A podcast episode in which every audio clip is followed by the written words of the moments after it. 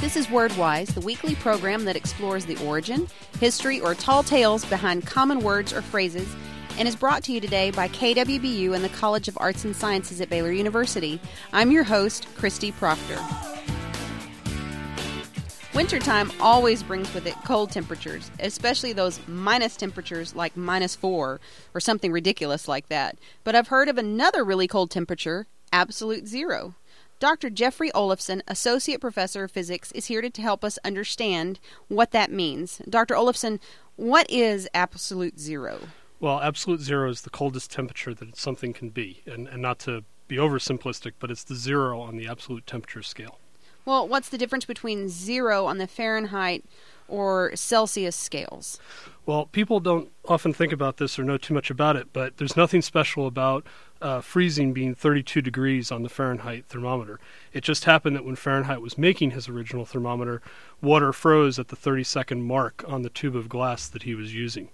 And that's one of the reasons that, you know, your body temperature, for instance, ends up at a really oddball uh, uh, mark, like 98.6 degrees. Interesting. Um, and then later, when, when they wanted to do something a little more uniform, they made a Celsius uh, scale, which, because it was supposed to be metric, was base 10. So they chose zero, again arbitrarily, to be where water freezes, and 100 where water boils. Um, but it's still just basically a convention. Like I can tell you this is my right hand and my left hand.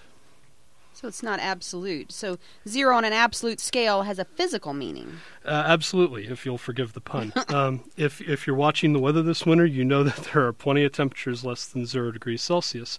So the absolute scale is supposed to relate to how much energy something has. Even a solid after it's after it's frozen solid still has some energy to it and it still vibrates uh, according to its absolute temperature.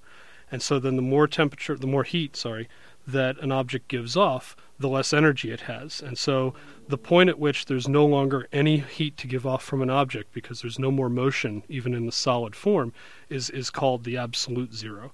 And for instance, on the Celsius scale, it's about minus 273 Wow. degrees Celsius. Thank you, Dr. Olafson. Dr. Jeffrey Olafson is an associate professor of physics in the College of Arts and Sciences at Baylor University.